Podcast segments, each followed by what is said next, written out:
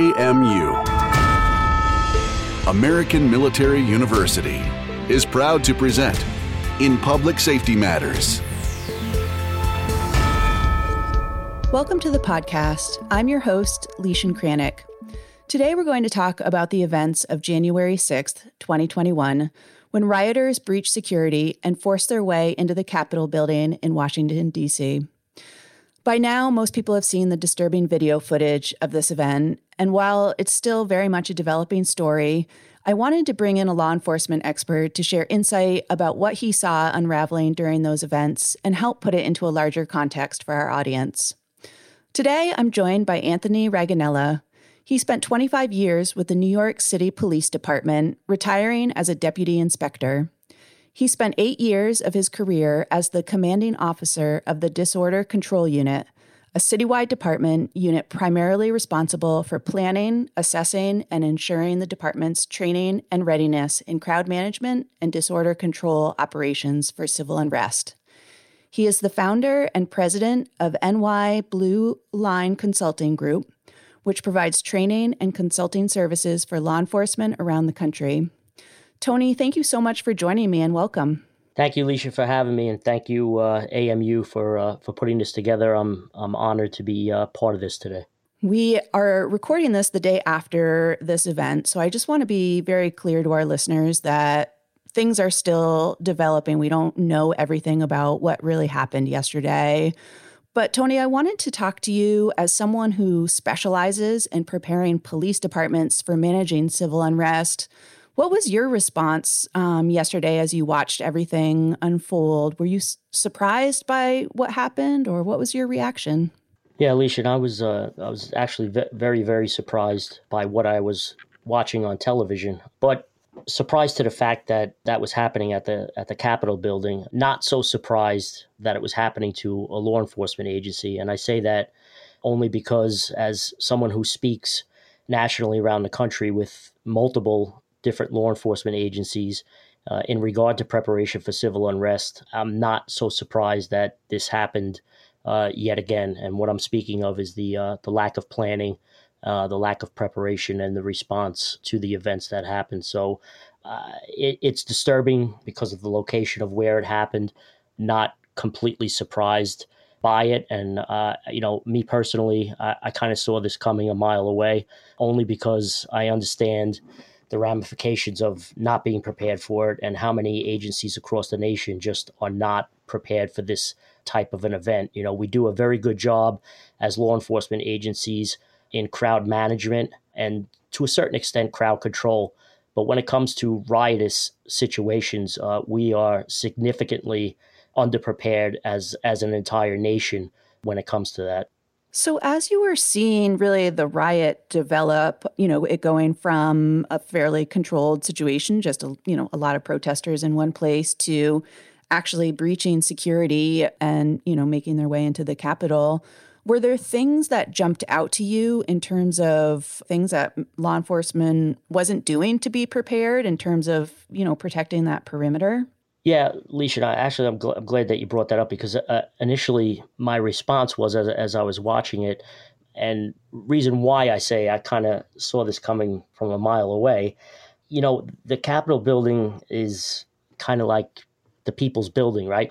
When you have structures and buildings like that, you don't want to 24 7 have obstacles and blockades up to a national site like that. But given the circumstances of what's been going on in the nation, um, the political polarization, um, the racial tensions, the, the increase in protest activity, and the recent spat of riots and civil unrest that we've seen across the country, I would tend to think that one of the top buildings in the District of Columbia that needs to be protected, uh, it, it appears that they did a very poor job of planning for this. And, and in spite of whether they had intel or not as to events like this potentially happening there, I question where was where was the contingency planning for this in the event that you know we have a peaceful protest and the group marches down the street and gets in front of the Capitol building, well, then, you know, that's their First Amendment right. We as law enforcement protect that.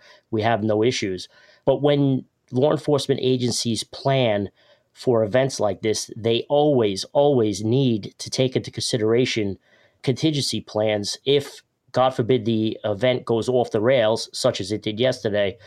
What's the plan? Are our officers, middle management, and upper executives apprised of the situation and trained for this? Have they practiced on this before? Um, those are all questions that have to come out and be answered in an after action and investigations after the fact to see exactly what went wrong here. But as I was watching it, to get back to your original question, I, you know, we see that there was really very limited barrier protections up.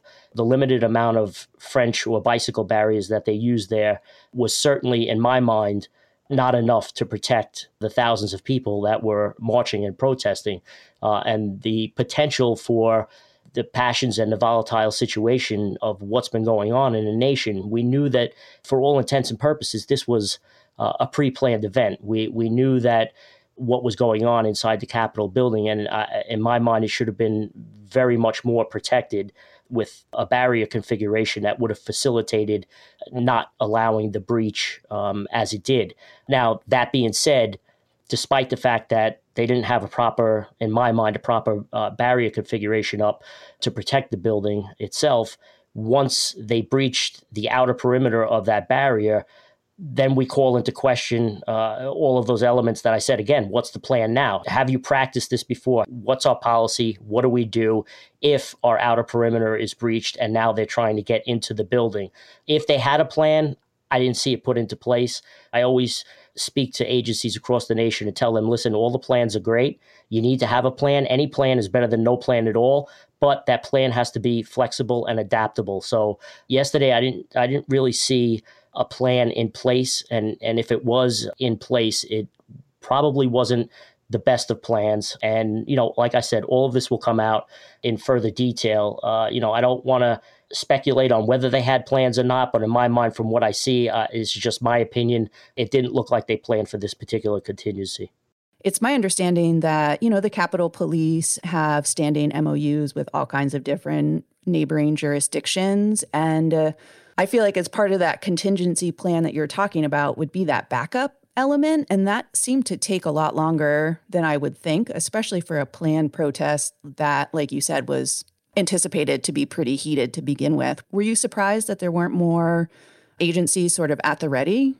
Yes, very much so. I just want to touch on something and be very clear about something also because I, I don't I don't want this to appear with my comments that I'm uh, I'm bashing the Capitol Police per se. This happens to a lot of agencies. I've I've just recently seen it happen with the NYPD, the agency that I'm from. You know, over the over the course of the summer, spring and summer, with uh, with the protests that we've had. But uh, Seattle, Portland, it, it's it's a lot of agencies are in the same boat when it comes to this. And and what I want to be clear about is, especially with the incident that happened yesterday. Um, I, I say this a lot that the boots on the ground officers and frontline supervisors that were there, I do not place any blame on them whatsoever. Uh, and I say that because they're doing the best that they can with what they have. And what they have wasn't much. And that's the same scenario that plays out in a lot of different agencies across America. They're not properly equipped. And I could go into uh, a whole host of things that's going into proper personal protective equipment. But we as a nation are significantly behind the eight ball when it comes to personal protective equipment that we use for public order work here in America. Um, I, I, don't know if the audience is aware of this or not, but we currently in, in America have no standards for personal protective equipment for civil disturbance units in America, as shocking as that sounds. And we really need to get to a place where we create standards, not just for equipment, but for our tactics and our training also, um, and all of our operations when it comes to public order work. We need to standardize that um, across the board and have some type of national standard. And that's definitely a place that we need to, to get to. But the officers that were there on the ground, very brave, very courageous, doing the best that they could with the limited resources that they had. I have to place the blame for what went wrong. And again, as we said, it's it's very early. But my speculation, if I'm correct, and I've seen what's happened in many agencies across the nation. I have to place the blame uh, with the command staff and, and the executives of the agency for not being prepared for this as a whole. And unfortunately, when we don't prepare for situations and incidents like this, we're not only placing our officers in harm's way, we're placing the public that we're sworn to protect and those constitutional rights that we're sworn to protect in harm's way. And the damage of the trust that it does between the public and the police is sometimes irreparable. And it, it, it's, it's a challenge to get that back on track again. So, yesterday, history was made by the failings of, of what happened there. And I would just like to second what you said about the officers on the ground, what an amazing job they did. I watched some of the footage. I'm sure most people have seen it of that lone officer basically being overrun as he was going up, you know, the Capitol, the in, internal Capitol steps. And I could just imagine what was going on in his mind as he was by himself, you know, with a billy club or whatnot, just seeing all these people swarm. I want to talk to you a little bit about the training that you offer. And I'm hoping that you can start with sort of the mentality of preparing for such civil unrest. In my mind, I would think that agencies would almost want to do the worst case planning. So, starting with, you know, what's the absolute worst thing that could happen? And then, you know, how to, how to move back from there. But can you talk a little bit about how you approach sort of the mentality for leaders and agencies to start preparing for such events?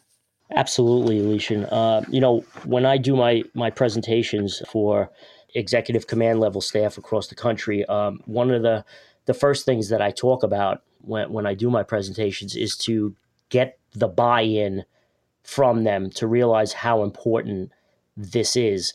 The problem when it comes to civil unrest and preparing for riot control and major protests and demonstrations is that it is for all intents and purposes it's it, it's a high risk low frequency event. And when you have a high risk low frequency event executives in police agencies tend to think well I probably have a better chance of getting struck by lightning than waking up tomorrow morning going into work and having a riot in my jurisdiction.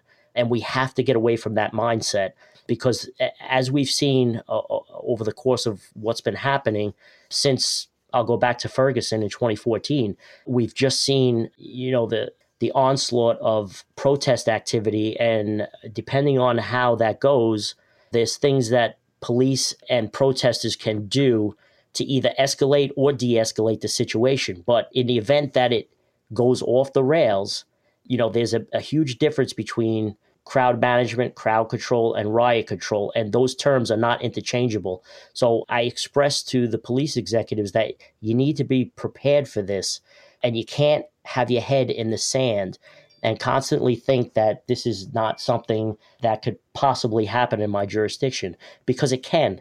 And we've seen it time and time again. It's either you get it right or you make the history books. And you don't want to be that police chief that ends up in the history books because you weren't prepared and you didn't get it right. We're talking about uh, a loss of life, destruction of property, uh, as I said, irreparable damage to credibility, trust, and relationships that you've established, both personal and agency wide. If you've ever been part of a police department that has been the subject of consent decrees, not a good thing. You don't want to get your agency put in that in that situation. And then overall, at the end, you're talking about when it's all said and done, lawsuits and money, and uh, the damage that it does uh, monetarily is is significant. You know, uh, back in 2004, the Republican National Convention that we had here in New York City with the NYPD, you know, lawsuits were just recently settled and paid out. The city paid out 18 million dollars uh, in uh, in lawsuit in regard to the Republican National Convention. I could go all the way back,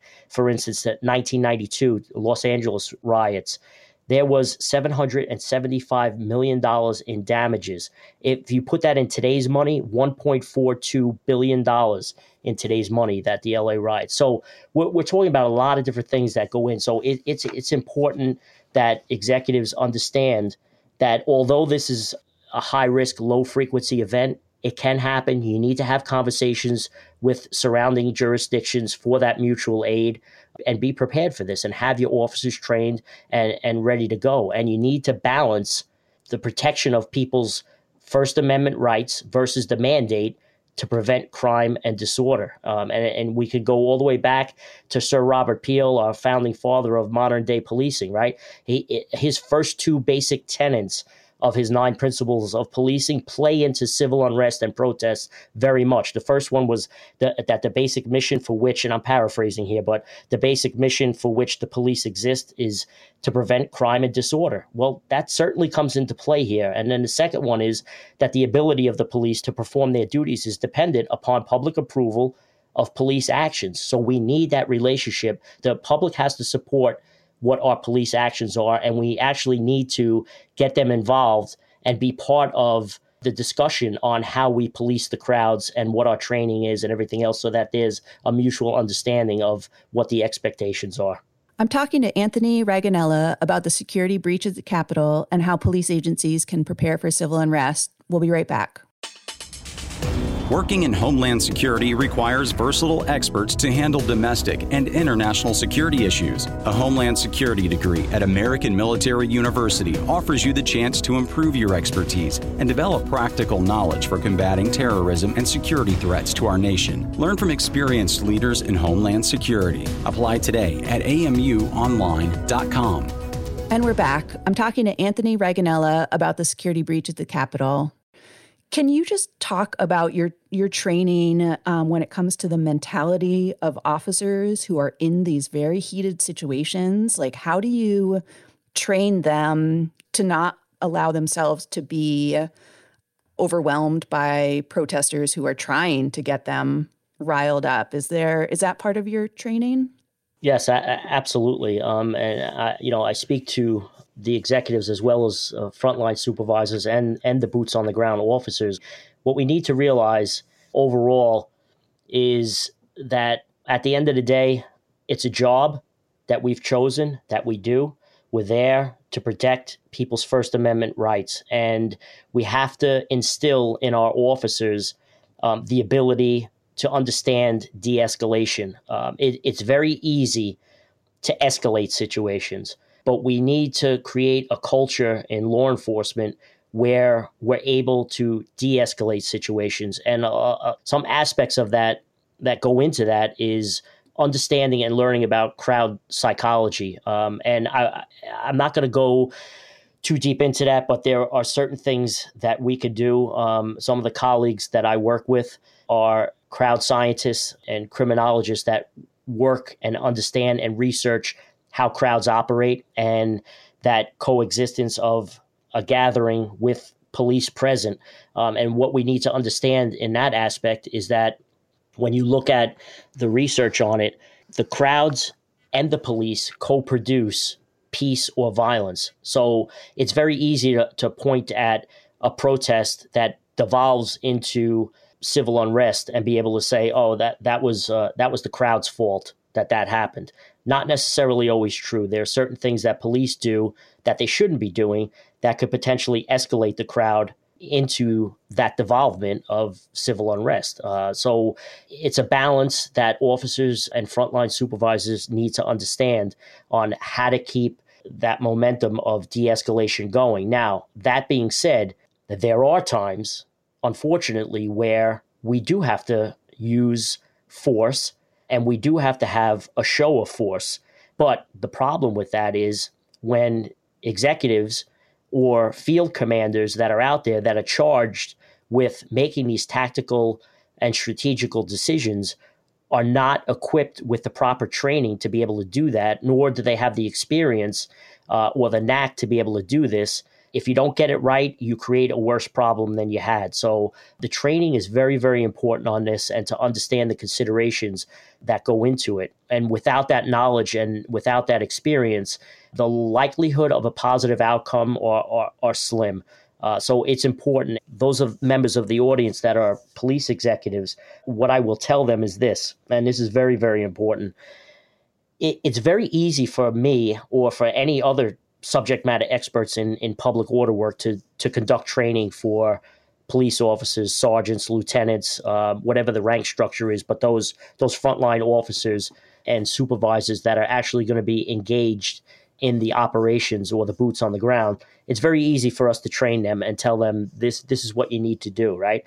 The problem is when you have executives that don't go through the training themselves and they just write the check and say, okay, I'm going to send uh, you know a couple of my officers to this training, and then they check the box off to say, oh yes, we've we've trained uh, our officers and our supervisors on crowd control and and uh, and civil unrest preparation. Well, that that's great. Your officers are trained, but you are not. And the problem comes in is that now when the incident happens and you have a major protest or civil unrest in your jurisdiction, guess what? You're now the incident commander for that incident and you don't know what the capabilities are of the officers and the frontline supervisors that you've trained. So, how are you expected to now make strategical and tactical decisions when you don't know what the capabilities of your troops are? So, I implore the executives to do the training as much as they can with the officers so that they understand the capabilities and they'll be in much better shape to then make those correct decisions. That's such an important point, and it's a little astounding for me to know that, you know, executives sometimes aren't the ones going through the training like they should be because they really at the end of the day they are the ones making, you know, the big calls and the big decisions. Um, I think that's a really important message and thank you for for bringing that up. As you were talking about executives making those big decisions and um, obviously they need information to make decisions. They're not going to have complete information. It's happening in real time that's really, really difficult. Are there strategies that you teach about how officers and commanding officers should assess the information that they're getting? Is that just an experience thing, or are there strategies behind how to get information about what's happening on the ground? So, to put it in a nutshell, a lot of the decisions that are made up front are mostly based on intelligence that we can gather prior to an event. Now, th- there's two types of events, obviously. Actually, there's three types of events, but w- we'll say that there's a pre planned event and then there's a no notice event. Now, in a pre planned event, obviously, we know that it's going to happen and we have time to prepare for that. We could be proactive in that regard. Uh, and we can have the opportunity to gather intelligence. Where agencies get their intelligence from varies, but some agencies use fusion centers, others have their larger agencies have their own type of intelligence unit that can gather information. Um, have we dealt with this particular organization or protest group before what are their motives you know these are all things that that we look into and gather intelligence that will help drive what our strategy is going to be and then what our tactical decisions may be. But then that also dovetails off of what the plan is, and that plan needs to be flexible and adaptable. As we've seen lately, you have a lot of what starts off as peaceful protests, but then you have some extremists that will hijack that peaceful protest and insert themselves into a peaceful protest. And now that creates a whole multitude of different contingencies that have to be worked out and how the tactics get worked into how do we deal with that. On the flip side, if you have a no notice event, now you have to take a reactive posture because you had no time to gather intelligence and or have a plan for it that requires a, a, completely different posture. And that's where obviously a lot of the real time intel needs to be gathered.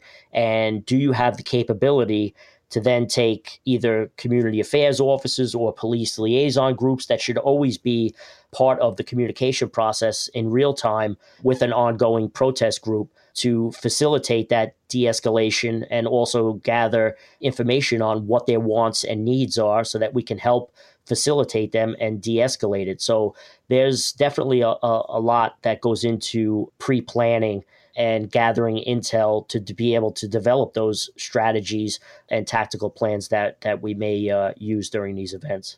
The incident that we saw yesterday was, you know, unprecedented in so many ways, but there's been a lot of civil unrest in the last year and beyond. So it's it's not a, a new situation in many cities.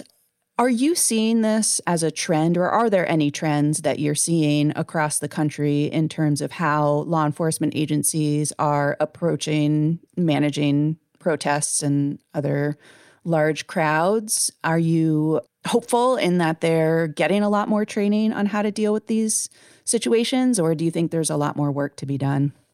So I'm glad that you asked that, Leischen. Uh, and and the the twenty thousand foot view answer to that is we have as a nation a lot, a lot, a lot of work to do. We are significantly behind in where we should be at this stage of the game with what's been going on with protests and civil unrest.